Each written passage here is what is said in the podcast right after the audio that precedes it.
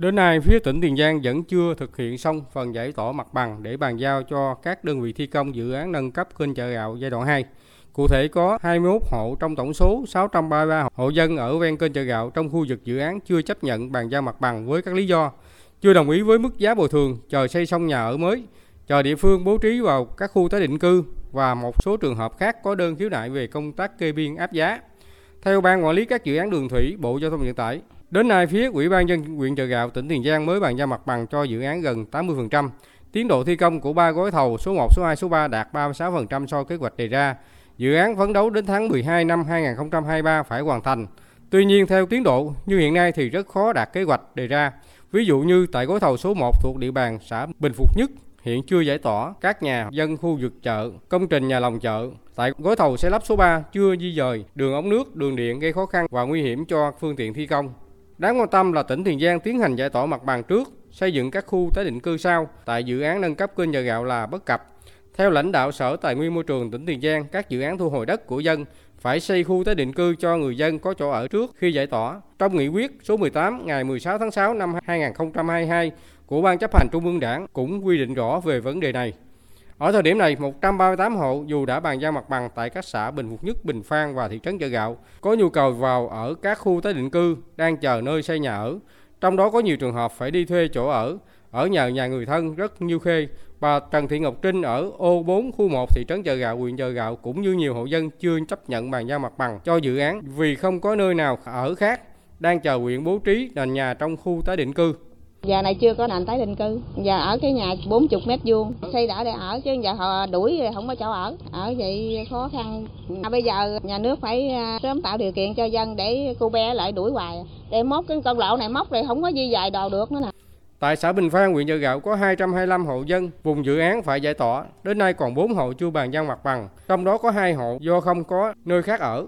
Trước đó 80 hộ dân bị giải tỏa trắng hoặc bị thu hồi trên 70% diện tích đất, đủ điều kiện bố trí vào khu tái định cư, nhưng chờ mãi không thấy khu tái định cư nào nên phải mua đất nơi khác ở. Ông Lê Bất Quyệt, Chủ tịch Ủy ban dân xã Bình Phan, huyện Chợ Gạo cho biết. Tái định cư của đơn vị Bình Phan thì hiện nay Ủy ban dân huyện đang lập hồ sơ làm khu tái định cư ở cái phần đất công cũng thuộc Ủy ban dân xã Bình Phan quản lý. À, Bình Phan thì chỉ có hai hộ đăng ký vô khu tái định cư của Bình Phan thôi. Còn lại trước kia là 80 hộ nhưng mà hộ dân người ta đã nhận tiền tái định cư nơi khác. Hai hộ này thì bây giờ người ta không còn đất để di dời, ta chỉ chờ đất tái định cư người ta di dời vô đó thôi. Thì cái à, tái định cư chậm nhanh gì cái này cũng do Ủy ban dân huyện thôi. Ủy ban dân huyện Chợ Gạo tỉnh Tiền Giang cho biết, sở dĩ triển khai xây dựng các khu tái định cư chậm là do gặp khó khăn về quỹ đất, nguồn kinh phí chi cho công tác bồi thường hỗ trợ xây dựng các khu tái định cư chưa đáp ứng do ảnh hưởng của dịch bệnh Covid-19.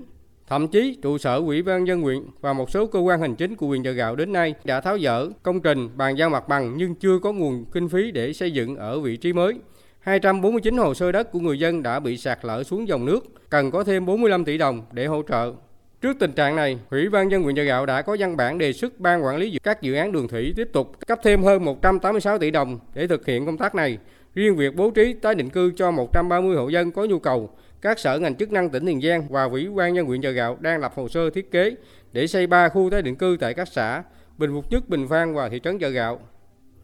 Do mặt bằng địa phương bàn giao chậm và không đồng bộ, nên các nhà thầu của dự án phải khắc phục khó khăn, đẩy nhanh tiến độ thi công theo yêu cầu của chủ đầu tư. Cụ thể, các nhà thầu tăng cường nhân lực, vật lực, chọn các khu vực có đất sạch để thi công trước, không để đứt gãy công việc tại công trường.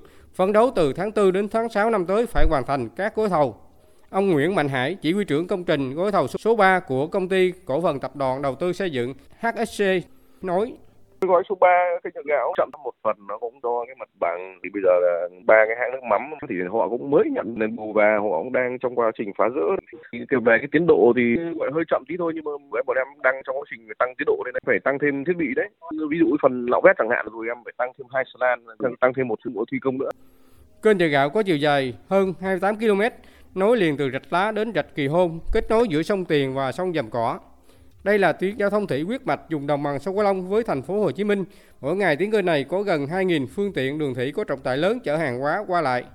Sau khi hoàn thành dự án nâng cấp kênh chợ gạo giai đoạn 1 bờ Bắc, Bộ Giao thông Vận tải có chủ trương thực hiện dự án giai đoạn 2 bờ Nam.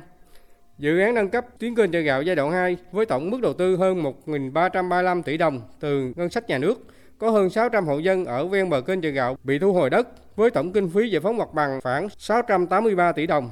Dự án gồm các hạng mục nạo vét mở rộng luồng đường thủy gần 10 km, xây dựng công trình bảo vệ bờ nam kênh chợ gạo, cầu và đường dân sinh qua địa bàn các xã phía bờ nam như Bình Nhất, Bình Phan và thị trấn chợ gạo. Sau khi cải tạo, đoạn luồng trên đạt quy chuẩn luồng đường thủy cấp 2 với chiều sâu hơn 3,5 m, rộng hơn 50 m giúp tàu thuyền lưu thông thuận lợi hơn.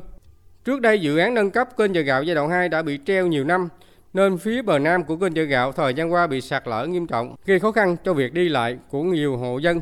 Do đó, nay dự án triển khai thi công cần có sự chung tay, cộng đồng trách nhiệm từ nhiều phía, khắc phục khó khăn đẩy nhanh tiến độ công trình để chống phát sinh chi phí và sớm ổn định đời sống của người dân nơi đây.